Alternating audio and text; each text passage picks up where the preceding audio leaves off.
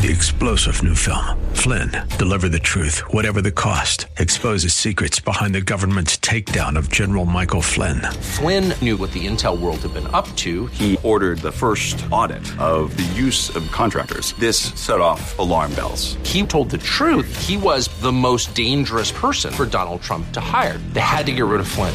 Flynn, deliver the truth, whatever the cost. Available now. Watch it today. Go to salemnow.com. Salemnow.com.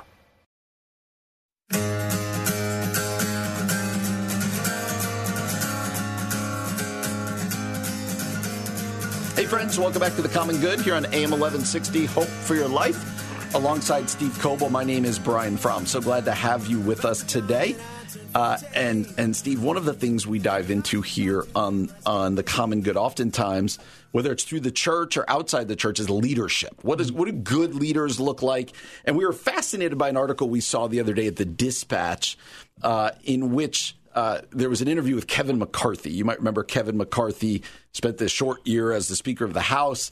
Uh, a lot of stuff around him, and so we're thrilled to be joined by the writer from the Dispatch who did that interview, David Drucker. David, how are you doing today? I'm great, guys. How are you? So good. We're really glad to have you with us. So. Uh, let's just dive in. A lot of us know the story of Kevin McCarthy. He was the Speaker of the House until he wasn't, and a lot of time in the news. I would just love to know what stood out to you as you did kind of, for lack of a better word, an exit interview as he was leaving the House of Representatives. Yeah, it was really fascinating. You know, I, I have covered Kevin McCarthy and first uh, I've covered him for the last two decades plus, and first met him over 20 years ago when he was a freshman state assemblyman uh, in California uh, when I was a state house reporter in Sacramento, and so I've known him a long time.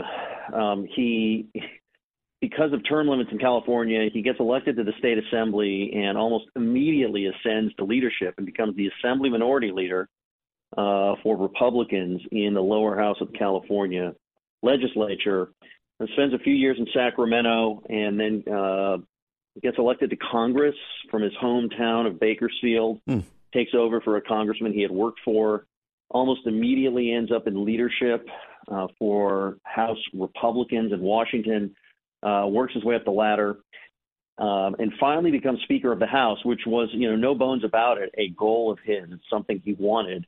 And of course, he had never been a majority leader of any kind, meaning the top Republican in a majority. He had been the top Republican in a minority, but never in the majority.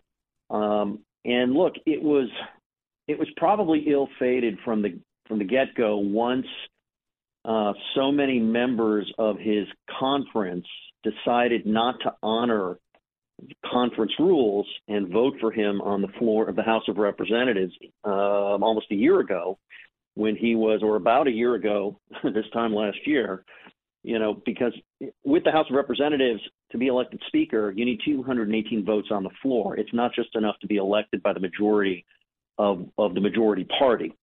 And he he had, you know, what struck me is he had to all of that setup, which is to say, it's something that he wanted. Mm. So it's something that he wouldn't give up on. It's something that took him, you know, essentially 20 years to achieve. Um, and then when it looked like all roads, all doors were closing uh, as he's on the cusp of of achieving this, he made several deals with individual members mm. that ultimately sowed the sowed the seeds of his premature defenestration, if you will, yeah. his ouster, because there was ultimately no way he was ever going to satisfy uh, the members with whom he made these deals. And, and I would say, had House Republicans, of course, had a larger majority, he might have weathered this, but they didn't, so he couldn't, and and and you know that that's where he found himself. Mm. David, with your experience in leadership and uh, outside looking in with this whole situation, what are some leadership lessons you think that we can learn from uh, this short stint as uh, McCarthy's uh, spent as the speaker? Well, you know that's a good question. Look, I, I'm a I like to think of myself as a color commentator, right? I'm in the cheap seats. I, I never really threw a football, but I guess I can tell you what good footwork look, looks like. Um, the number one thing I've learned as a political reporter in understanding politics, particularly legislative politics, which is different than campaign politics, is, and I will quote uh, George Shultz here, who was uh, Ronald Reagan's Secretary of State, uh, Treasury Secretary. He served, I think, five different presidents in, in cabinets. Um, year, you know, about ten years ago, eight, nine years ago, uh, about six, seven years before he died, George Shultz told me that when it comes to politics, trust is the coin of the realm, quote mm. unquote. And members, particularly, you know, in the House or in the Senate, in a legislative body, they need to trust their leaders. And it's very important that whatever you say you're going to do, you do. And that you're better off disappointing people by saying you can't do something than by saying you can or that you'll try or that you'll find a way if you can't. And I think one of the things that Kevin McCarthy ran up against is that he had a an honest desire to satisfy everybody, but it was simply not possible. And you know, according to sources that I have, although I think McCarthy would argue this point, um, he ended up making promises or telling members he would do things in exchange for their support that ended up conflicting, right? So he would yeah. tell member X, okay, I'll do that for you. He would tell member Y, okay, I'll do that for you. Those two promises, if you will, conflicted with each other. He would, could only do one. And there was just, you know, a lack of trust. Now, we need to point out McCarthy was only ousted by eight members because there was a four seat majority, and right. as few as eight members was enough to do this. Um, but I, you know, I do think that it's possible when there's just more trust to navigate a situation like this. Nancy Pelosi, who in her second term as Speaker, in the last two years of that second stint as Speaker, only had a five seat majority, mm. never ran into any problem like Kevin McCarthy did. And part of that was she really commanded, much more so than he did, the trust and respect of her members such that they were willing to trust her to do things and let her do things that while they might not like it themselves and might take issue with it, weren't going to go so far as to try and depose her. Yeah. Yeah, that's fascinating. Uh, David, let me uh, step away from McCarthy for a second. Uh, you said you're a color commentator, which I think is a great way to describe it. Uh, a lot of us, kind of not in the political world, uh, look at politics and just kind of roll our eyes and be like, it's just broken and it can't be fixed. Do you think the system, as currently situated, with as we go into an election, like, do you have hope? Are you hopeful for the political world landscape out there, or do you also kind of, who's someone who's in it, go, yeah, no, this is this is kind of gone? Well, look, I mean, I've got two children, ages eight and eleven, so I have to be hopeful and optimistic.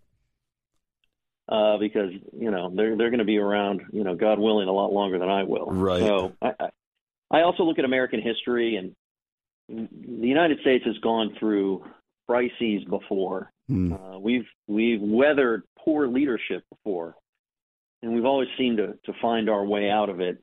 Um, you know, politics does get a bad rap, but politics is simply how we sort of peacefully and through argument and through elections solve our differences or bridge the divide or compromise on issues.